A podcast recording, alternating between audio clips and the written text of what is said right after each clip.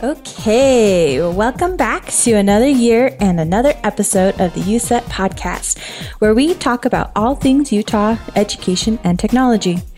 I'm Kira Bettis as your host. I'd like to take a second and in- introduce our guests for this episode. Trent Mikesell currently works as a secondary ELA specialist in Nebo School District. Prior to that, he worked in a high school, a junior high, and a middle school, and has taught almost all secondary grades except for 10th. He and his wife also teach online for BYU Idaho. His greatest passion is reading. Go follow him on Goodreads. Carol Shackelford has been a social studies teacher for Bingham High for 15 years. She also taught debate for 10 years and is currently an advisor for student government. She loves all things cooking and baking related. Deborah Gattrell is a veteran, a Utah Teacher Fellow alumna, and a social studies teacher with 14 years of experience in Granite School District, where she currently serves as a department chair and a mentor in her school. For our second episode, we are talking about how to use technology to find, organize, and curate educational resources in the liberal arts with our guests, Trent, Carol, and Deborah. We are so excited to get into the discussion with them today.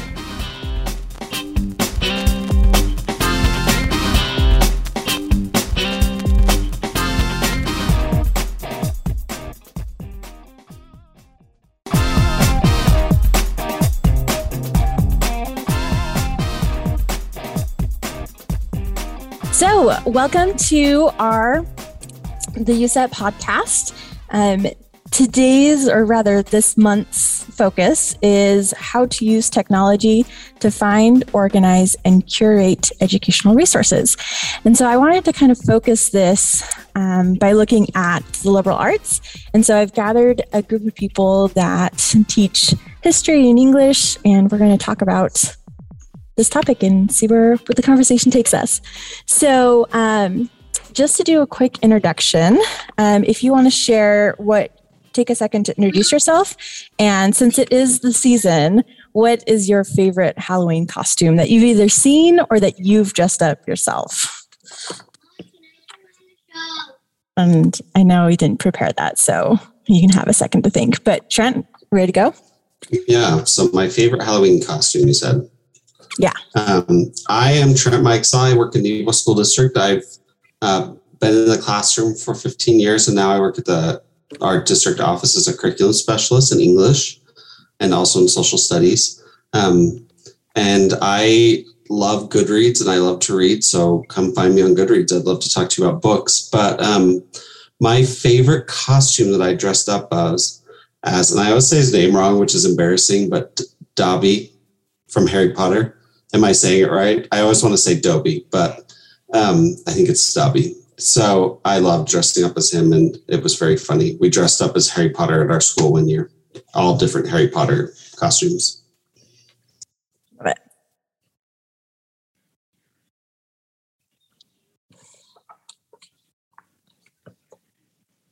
I can go.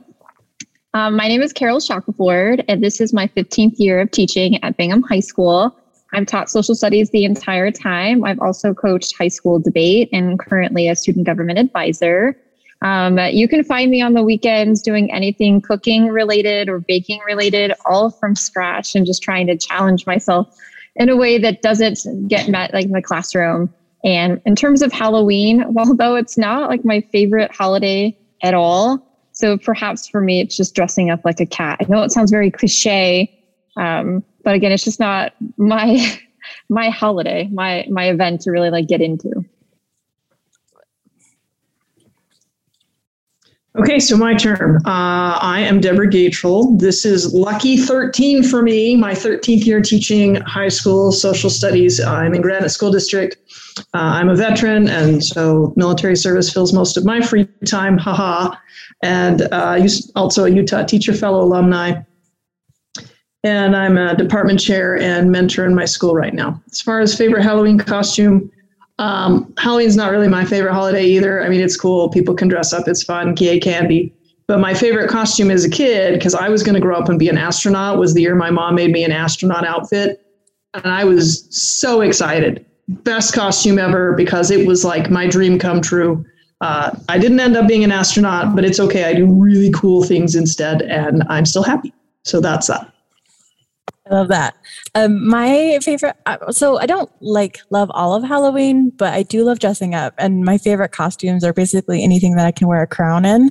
Um, so it doesn't matter what it is as long as I can.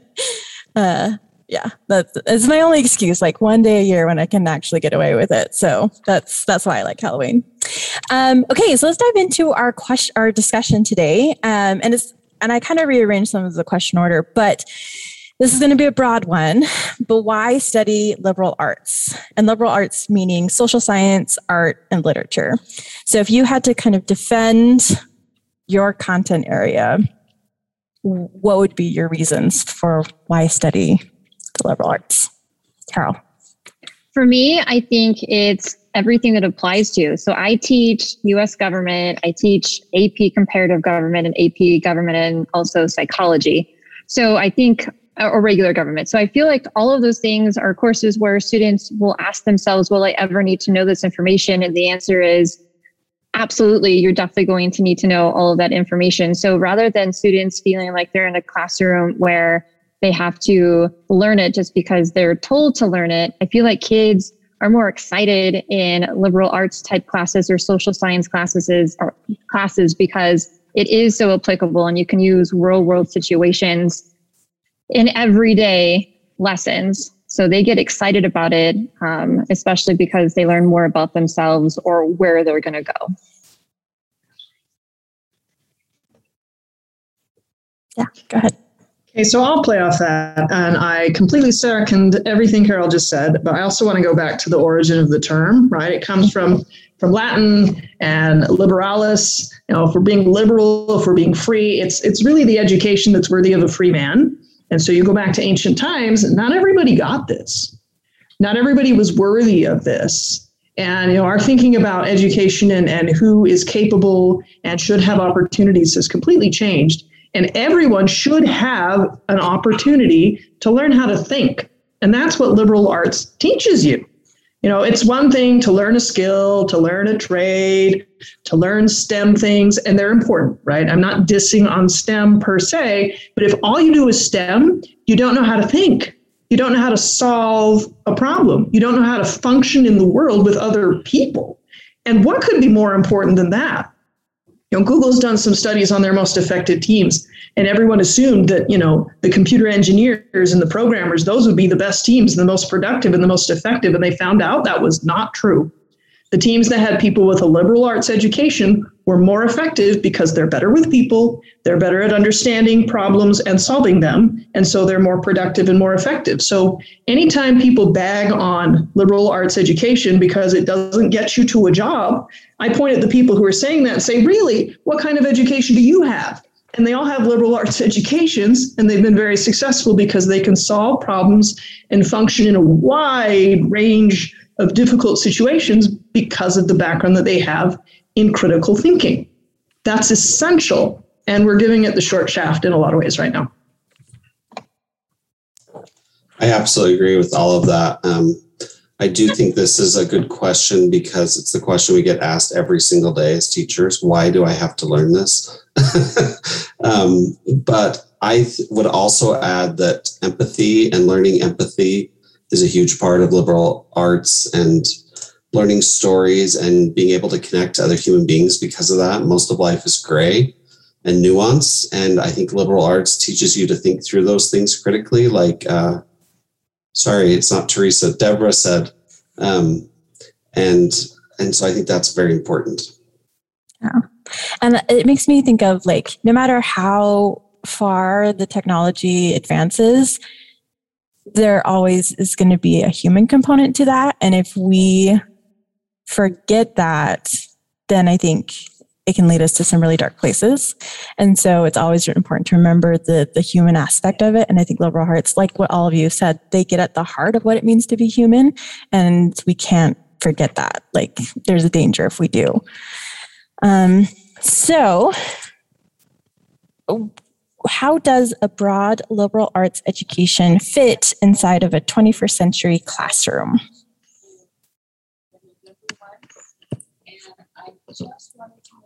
I'll, I'll start out on that one. I really think it's about balance, right? Uh, the the modern world that we live in and the technology that we have to deal with, it's important to have some education in how to function with those tools, right? STEM is absolutely part of what we have to do nowadays. Coding is great. These things are important, but they're not the end all be all. I think it goes back to that concept of balance and applying critical thinking and liberal arts and the human aspect of everything that we do in those situations. And I, sorry, and I, I think that it absolutely connects in every way. I think that, I mean, a lot of the problems that we're seeing in some ways are because people aren't looking at issues critically and aren't thinking about, you know, what are the ramifications of this? Where, where are the facts? Whereas, you know, how are people interpreting those facts? All of those things that we're taught to do in history and in English. Um, and so I think it helps us to think about what we're seeing in the world. And we're just, you know, there's a deluge of information. We need to learn how to figure it out. Um, I also agree. Like, I think that I would argue that they're more important than ever. Um, but I think part of the problem what we're seeing is that it's hard to quantify these skills. It's hard to put them into a data set or on a a graph, right? And so it's hard to defend them to policymakers that want to make like budget cuts or that want to like eliminate some of these electives is because it's hard to say like, well, yeah, they're great and we can argue that they're great, but then it's hard to show just exactly how great, you know I mean, to, to turn them into numbers. Yeah, I do think that there's a lot of merit behind the interconnectedness that exists just between like all disciplines in education. And so if you were to just focus on one particular side of education, I feel like there would be something that everybody would be missing out on, like not just on the critical thinking level, but just like a holistic picture of knowing so many different disciplines and then being exposed to that. I feel like, for example, I had a student email me today that she, you know, was excited to be at BYU and she was convinced that she was going to become an accounting major. Uh, but now she realizes that she dislikes math and she really enjoyed being in a comparative government class. And, you know, when she was thinking about, okay, I want to make a shift, I want to pivot, I want to change my major. And she kept on coming back to, what were some of the more interesting classes that she had exposed or had been exposed to while in high school and it came down to like her comparative government class. And so now she wants to become an international uh, relations major. And so if students don't have access to those different types of disciplines then they'll never really know if either they'll find a college program that's right for them or even want to stay in higher levels of education because of it. I think another thing to consider is the fact that uh, we, we can really get wrapped around the axle on measuring things. And I understand that measuring things is important and it has a place, but oftentimes with education, when it comes to the, the soft skills, if you will, and, and the things that we bring to the table with the liberal arts, we have a tendency to get caught in the trap of measuring things that are easy to measure. Mm-hmm. And then those become the most important things, even though they're not the most important things, because the most important things are hard to measure. Mm-hmm. So that's, I mean, it's, it's a trap that we fall into really quickly and very easily. And the other issue that I see that liberal arts plays a role in correcting is, uh, as you pointed out, Kara, we absolutely are buried. We're drowning in, in data points, right? We have so much data out there. We're very data rich. But I hesitate to use the word information because information is data that has been processed. So I think that we're actually data rich, but information poor because we're not doing a good job of processing information, which requires that thinking skill set and you know that ties back to what Trent was saying, right? There's a lot of problems in the world right now that are only problems because people are not applying critical thinking skills to the information that they're being presented, which is in fact in many cases incorrect or misleading. And it goes back to you know those skills of sourcing. When you source a document, when you source a, a piece of information, where did it come from? who said it? Why did they say it? Why did they say it in that way? How are they targeting their audience? Am i the audience or am i you know a bystander? All of these things play into understanding what's happening in the world. And uh, it's it's sad to say but unfortunately i think uh, we perhaps as liberal arts teachers have not done as good a job as we should have over the last 20 30 years because the standards that we were expected to uh, teach to were very, very low in terms of information processing. It was understand this. It was memorize that. You know, names, dates, facts, figures that hadn't necessarily been applied in a way that had utility. So the skills would then become transferable. So I'm really glad to see the updated skills that are more critical thinking based. And I love the new SEEd skills down in elementary school because, yeah, it's science, but it's very much applied and includes elements of thinking beyond just facts. So I think we're doing a better job now and we have a real opportunity to turn things around. But then it goes back to well, how do we measure success? I think we go to the new standards and then we have to find appropriate ways to measure those.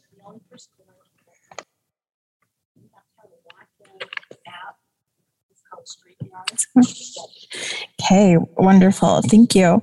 Um, to kind of switch gears, so we we agree that liberal arts are important, and um, and knowing the environment that we live in and that we teach in, uh, technology plays a role in all of our lives. So the next question I kind of want to shift to is what role do you see technology playing in the study of liberal arts?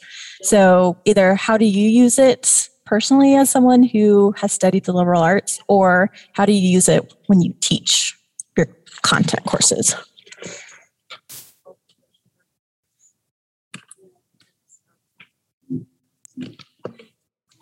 I just love the access that it gives us to a variety of different resources. And so we can use databases and we have access to stories and articles that we just really couldn't have accessed before. I mean, even when I started teaching, which wasn't that long ago, we relied on what was in the textbook or whatever novels we were able to buy. And to some extent, we still have to, you know, rely on novels that we can purchase. But I mean, it's just really opened it up to to being able to use a wide variety of things and also to compare and contrast the value of those, which I think has a lot of value.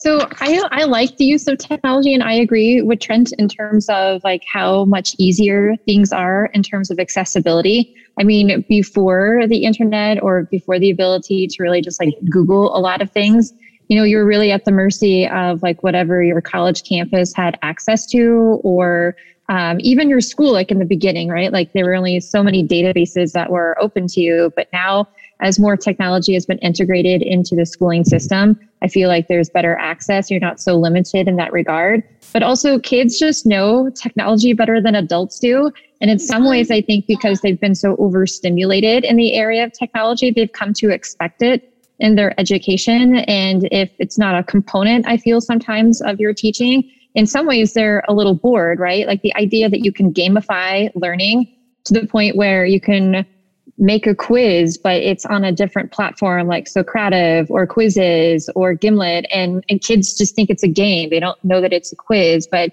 as a teacher, you're able to get some instant feedback in terms of like what concepts they're understanding or not understanding to where you know where to target your remediation and relearning for the students. Uh, I think it's a great uh, tool for students to become more engaged in the learning process, but also at the same time, it's a way to have students have multiple levels uh, where you know maybe you have some students who uh, need a little bit more time so they can go at their own pace um, and they don't really feel like the pressure of having everybody wait for them to work on that versus the students who are at a little more accelerated pace have the ability to go off and do something in addition to whatever it is that they have the ability to do. Um, so I just fundamentally think that it's really good in terms of where it's going. Um, there's so much to be able to choose from, which can sometimes be a limitation with technology in that regard. But I think otherwise, it's important to use it in terms of the ease of access and then also um, the, I think in some ways, the expectations that students have to at least have it presented to them in some context.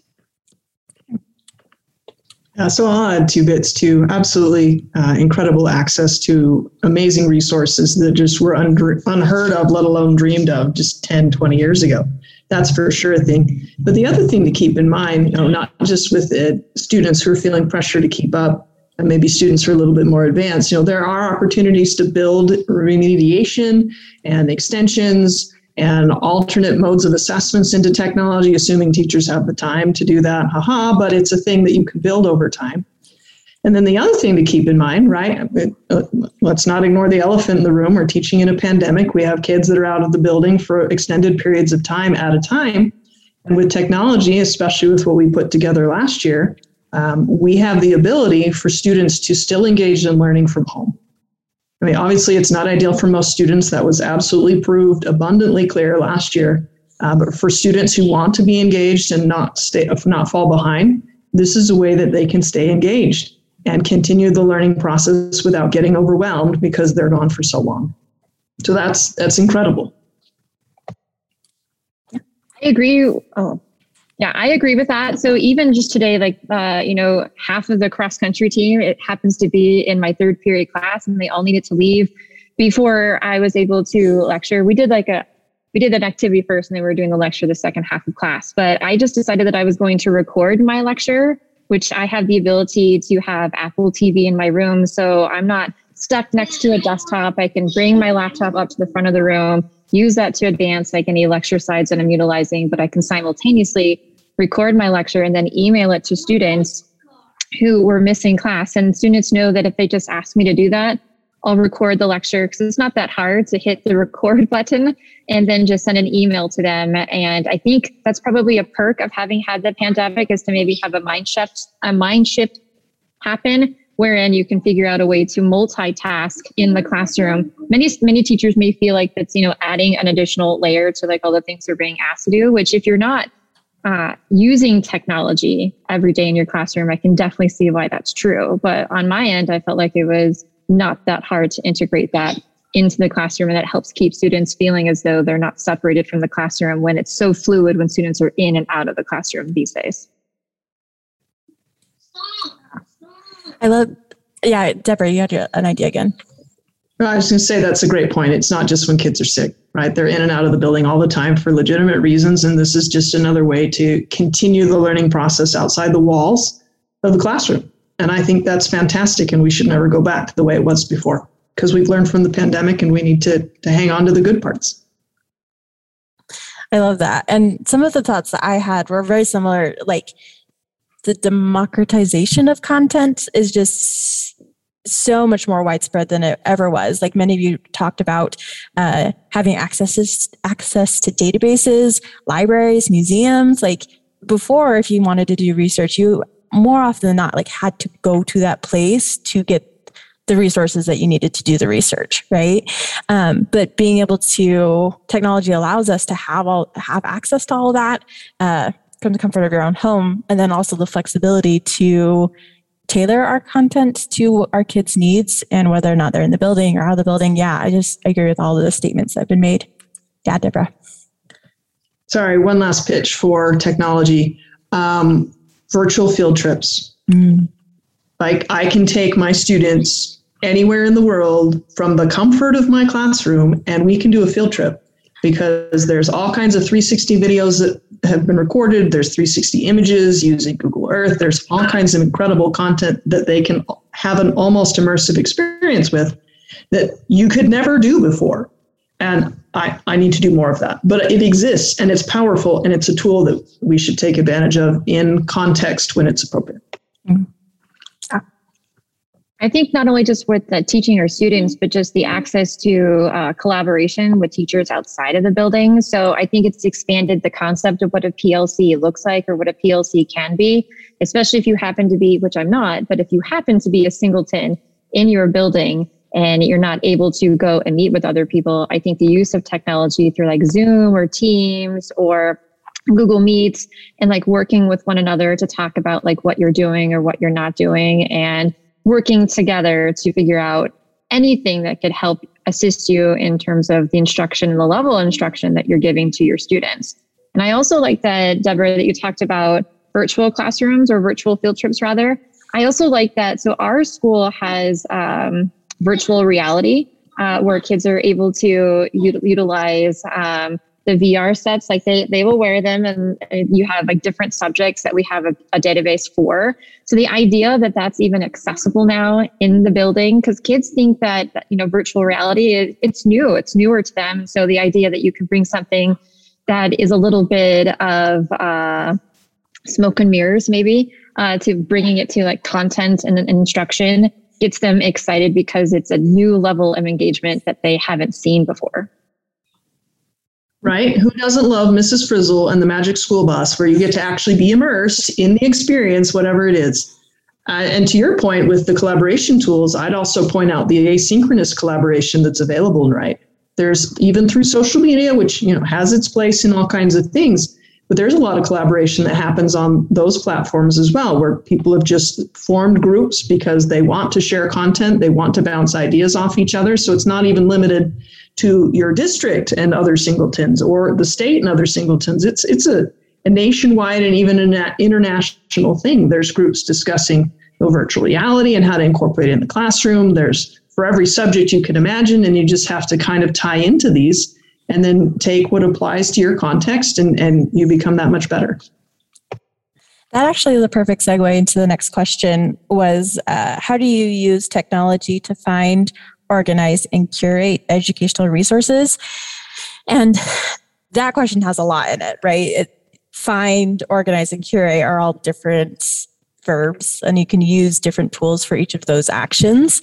Um, so I wanted to open the question up to everybody. We've talked about collaboration tools. We've talked about like uh, virtual PLNs. Um, but what what tools do you use to either like find resources on the internet or just find resources? The internet is a tool. Uh, or tools that you use to organize all that because like deborah said like we are inundated with data so how can we organize like the good stuff from the bad stuff um, or how do you curate that? How do you present it? What tools do you use to present it to students? Trent. Um, I don't know if you've heard of Google, but you can actually search for things. It's it's incredible. It's changed my life. Um, I love when students will write Google as their work on their works cited page, just google.com as their source. so obviously sometimes we're not doing a good job at showing them how we're pointing them to different resources. I'll put a plug in for one particular resource. I love the resource Scrible, which the state of Utah has purchased for all teachers to use. It's an excellent resource. There is a it really is quite easy to use and it really doesn't take long for either teachers or students to use. But it's a great resource to curate different things for students. For example, if I wanted to push out a bunch of different articles on a topic, um, that's quite easy to do with Scrible. If I want students to find articles on a topic and share it with me and annotate them, that's quite easy to do on Scrible. So it just streamlines the sharing and also the annotating and all of those other things in a way that I really like. Um, beyond that, um, I think that you know, obviously, learning management systems has made that has made that really easy as well, like Canvas or Google Classroom. And I love the ability to just immediately pull in articles and things like that that I want to talk about that day and put them in our learning management system. So I'll, I'll segue from that. Uh, learning management systems are essential. Some of them are easier to use than others. Some of them are nightmare, but you do all the build up front and then you have access to the material in the future, which is great. So I won't point out Canvas there. But the advantage for Canvas that we've kind of figured out in my school is the ability to create a master course that everyone in any PLC or PLN has access to within the school. And it, can be wider than that too, where you can collaborate across you know, the digital space and put resources together and plan out a curriculum and then use it in whatever school that you happen to be at in whatever class you happen to be teaching without having to constantly reinvent the wheel because that's always the frustration having to start from scratch every year. As there's new stuff you can just update it in the canvas however you build it and then um, that's really easy for people to share and and then to reuse and just update in the future. For me uh, something that hasn't been mentioned is the use of different Facebook groups. So, like for example, if you're teaching any AP classes, there are a variety of, of, Facebook groups that exist for each of those content areas, in addition to AP Classroom that's been done by the College Board. So, it's a really good uh, system on the College Board side where you've got a whole test bank of questions that you can utilize, or like different sort of like check ins with the students to see if they understand different big ideas or essential knowledge or uh, you know critical understanding that the college board needs them to understand to have them be prepared for the college board test which you can download and integrate into a variety of uh, systems or platforms that you use in your school district. But for the Facebook groups, what I think is really cool is that they have created share drives where if you request membership to them, then you have access to all of the teachers that are also part of that Facebook group and people are putting in all of the material that they utilize. Or it could be somebody posting, hey, I'm struggling with this concept. You know is there something that somebody teaches that you know i could use or help? Like i'm doing this tomorrow. I'm getting evaluated. I need something that's more engaging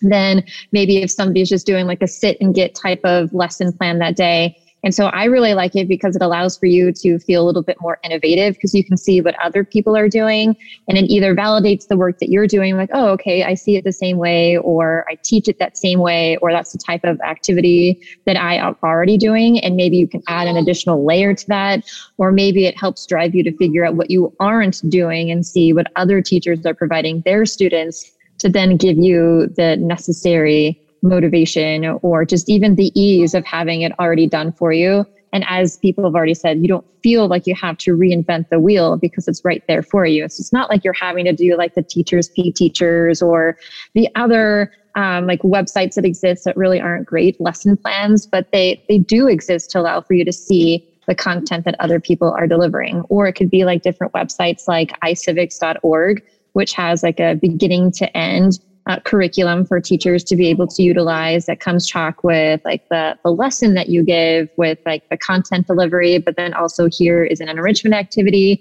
or some of some type of activity that you can do. So i feel like those different types of resources that exist allow for you to pick and choose what works for you but then also decide or give you the ability to figure out where to start in your teaching and what you need or don't need in terms of what is essential for learning. And playing off that, um, I think every content area is going to have some some go-to resources that we should do a better job of sharing. iCivics is amazing for government kinds of things. Uh, the Facebook groups for AP, absolutely. I love the AP Euro group. They have a lot of really great stuff. I wish I had time to use all of it.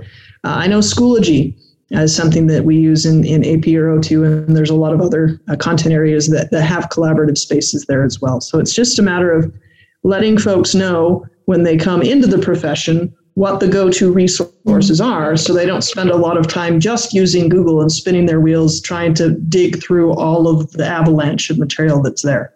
And and Trent's absolutely right. We do need to do a better job of teaching students how to use Google although Google is getting better at working around students, I've, I've learned. Um, we did a unit just recently on how to do keyword searches and identify keywords. And so we're, we're getting a little better at that, but there's still a lot of just typing the question into Google and copying the answer. So more work to be done there for sure. I think uh, we are endangering ourselves when we say kids know technology because the fact of the matter is they don't know how to use it appropriately. They just know how to like do some stuff. And we have an obligation to help them become digital citizens not just digital natives who maybe aren't as smart as they think and we might have thought in the past. Uh, I think that's a really good point that we're we're teaching students, and yes, they know how to do use the things that they know how to use and want to use. But it shocks me that they still can't figure out how to italicize something in a Google Doc or something that I think would be quite simple. um, I, I'm going to go off on a tangent for just a second. I think that, and you may ask this question in a moment, but I do think that there's there's so many things. I mean, there's so much, and there's so many resources and so many different things that you could use in your classroom. At times, it's overwhelming. Um, I do think it's important and valuable to take a step back sometimes and even look for simple ways to do things. I am very much invested in all of my technology. I only read books on my Kindle. Um, all my calendars are online. I mean, pretty much if, you know, if Google Calendar shut down, that would be the end of my life because I would not know what I was supposed to do next. But I was shocked this year in teaching, you know, after the year of having students at home or the few months that we had them home and they came back, um, we started the year use I use Google Classroom on my classroom. So we started the year mostly using Google Classroom, and because so many students were gone, um, and because I had so many students in quarantine and whatever else.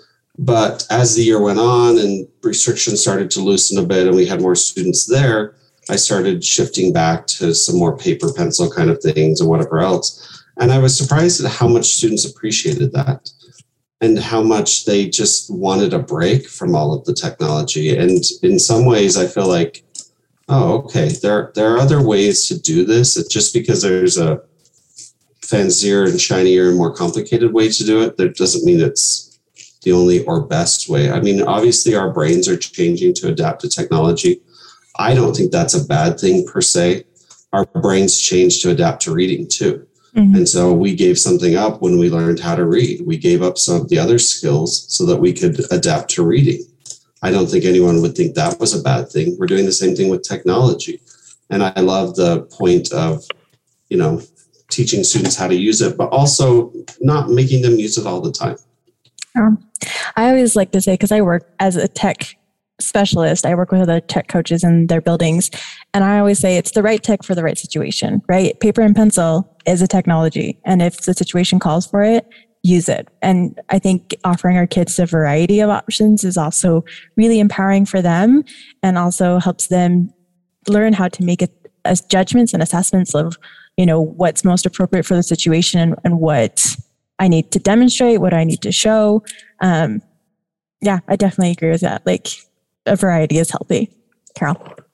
Yeah, I also agree with that. I give my students the option. We are one to one in my classroom, but sometimes kiddos just don't want to be staring in front of a screen because it's not as engaging. And sometimes they like to be a little tactile with like seeing the paper and have it uh, kind of unfold in front of them. So with every assignment that I have, they have the option to either submit it through Canvas or I will print it for them and they can just do it the old school way, I guess you would call it. But I think that there's merit behind letting the students have the choice in the type of style that they would prefer to see that learning unfold. Um, otherwise, if they're always just being forced to use that technology, then I think it's going to create a world in which they don't want to be engaged or automatically they will associate a Chromebook with this again. So I feel like giving them that opportunity of choice is empowering for them because it feels like they had the ability to decide for themselves the way in which they wanted to learn. And you know, like kids, if they have the choice, they're going to want to do it more so as opposed to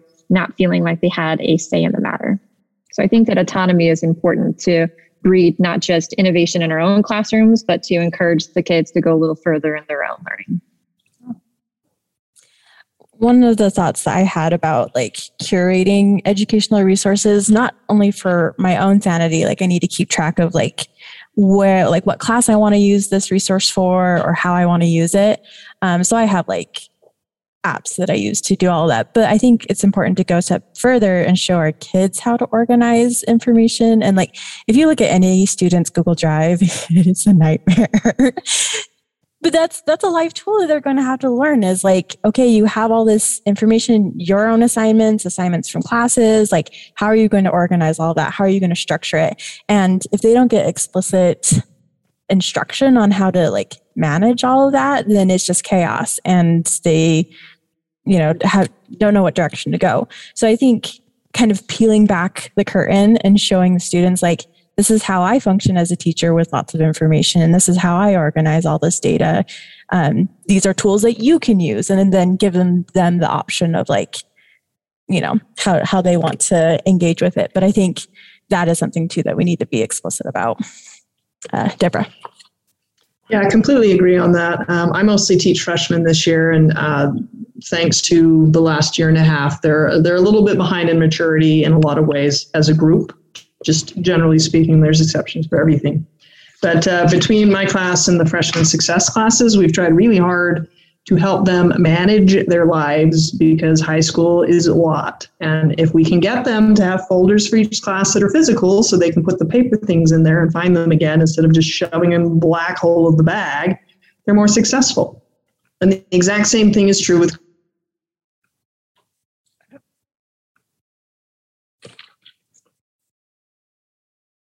She's frozen.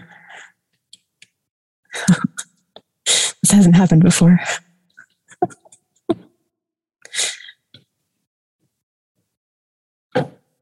Technology zero.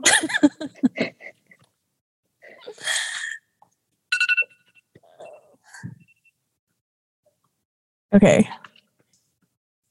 Did we get to all your questions? Um, we didn't, but that's okay because I think we had a really valuable conversation. Um, Deborah, if you can hear us, I'm sorry that you got frozen. I think you had some really good things to say about like setting our kids up for success and like helping them at those like turning points. I think she's going to try to join again.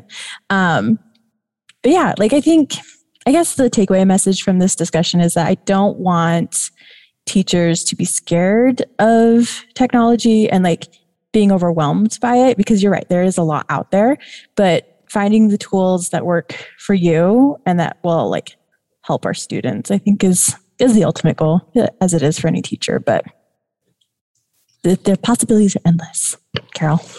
I think that's probably a discussion that you could have on another day is how do you make technology more approachable for teachers who feel like they're a part of the techno- uh, technology divide where they're on the side where it seems so overwhelming and because there are so many different things you know like think of all the times that you know you've got like a, a, a technology person in the building who's saying showing them like the newest app and you have like just 30 minutes exposure to it and then you walk away and then it's another week and it's like here's another one. So it feels like for mm-hmm. some people there is so much going on but for some people, that probably might be a turnoff or a reason why they opt not to eh, eh, input uh, different types of technology in their own teaching practices because of the overwhelming amount of options that teachers might be able to utilize in their practice. Yes, I love that. Thank you. Um, as we wrap up, is there how can people follow you if you want to drop your social medias or anything that you'd like to plug? Um, I always tell people that they can follow me on Twitter. Um, and then Trent, you mentioned Goodreads, which I have to say your reviews are like top notch. So thank you. I definitely don't want anyone to follow me on Twitter. Um, that's my secret account. But yes, Goodreads is a great way to follow me. Awesome and it's okay if you don't have any. Like, I know that that's that's a thing that is different for everybody. But thank you so much for joining us on this session of the UCET podcast.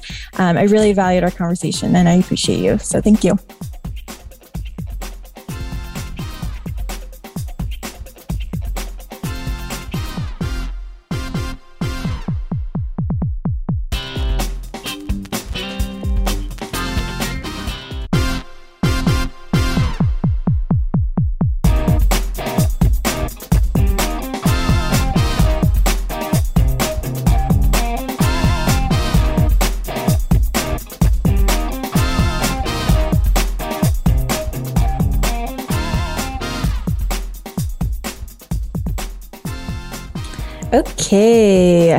Thanks for joining us today to discuss how to find, organize, and curate educational resources, especially within the liberal arts. I love discussing with Trent, Deborah, and Carol about the essential skills found in the liberal arts and how technology can be used to best facilitate valuable learning.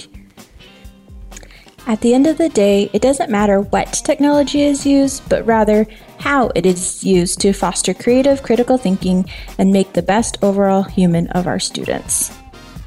At the end of each episode this year, we will spotlight something in Utah that connects to the topic at hand. For this month, we would like to highlight Scrible.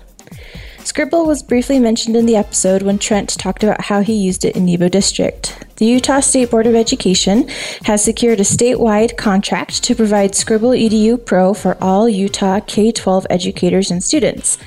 Scrible is a one stop application for the research and writing process. Instead of using lots of different programs, Utah students can use Scrible to curate, annotate, cite, and write. The coolest thing about Scrible is the web extension that allows students to save their research from the web, PDFs, and databases. Then, in their Scrible library, they can annotate their research, looking critically at the arguments and evidence, organizing it with tags, and then when they are ready to use the material, Scrible imports their annotations and the citations directly into their Google Doc. They can even work collaboratively in real time with shared libraries. Ask your digital learning specialist or librarian to find out more about this awesome resource to find, organize, and curate research on the internet. Well, that is it for this month's episode of the UCET podcast. Thank you for joining us again. If you want more UCET goodness, join us for Utah Ed Chat on Wednesdays at 9 p.m. on Twitter, or subscribe to our newsletter, which you can find at www.ucet.org slash newsletter. Next month, we will be discussing using data to spark change with Brooke Anderson and Utah's Teacher of the Year for 2021 with John Arthur. See you next time.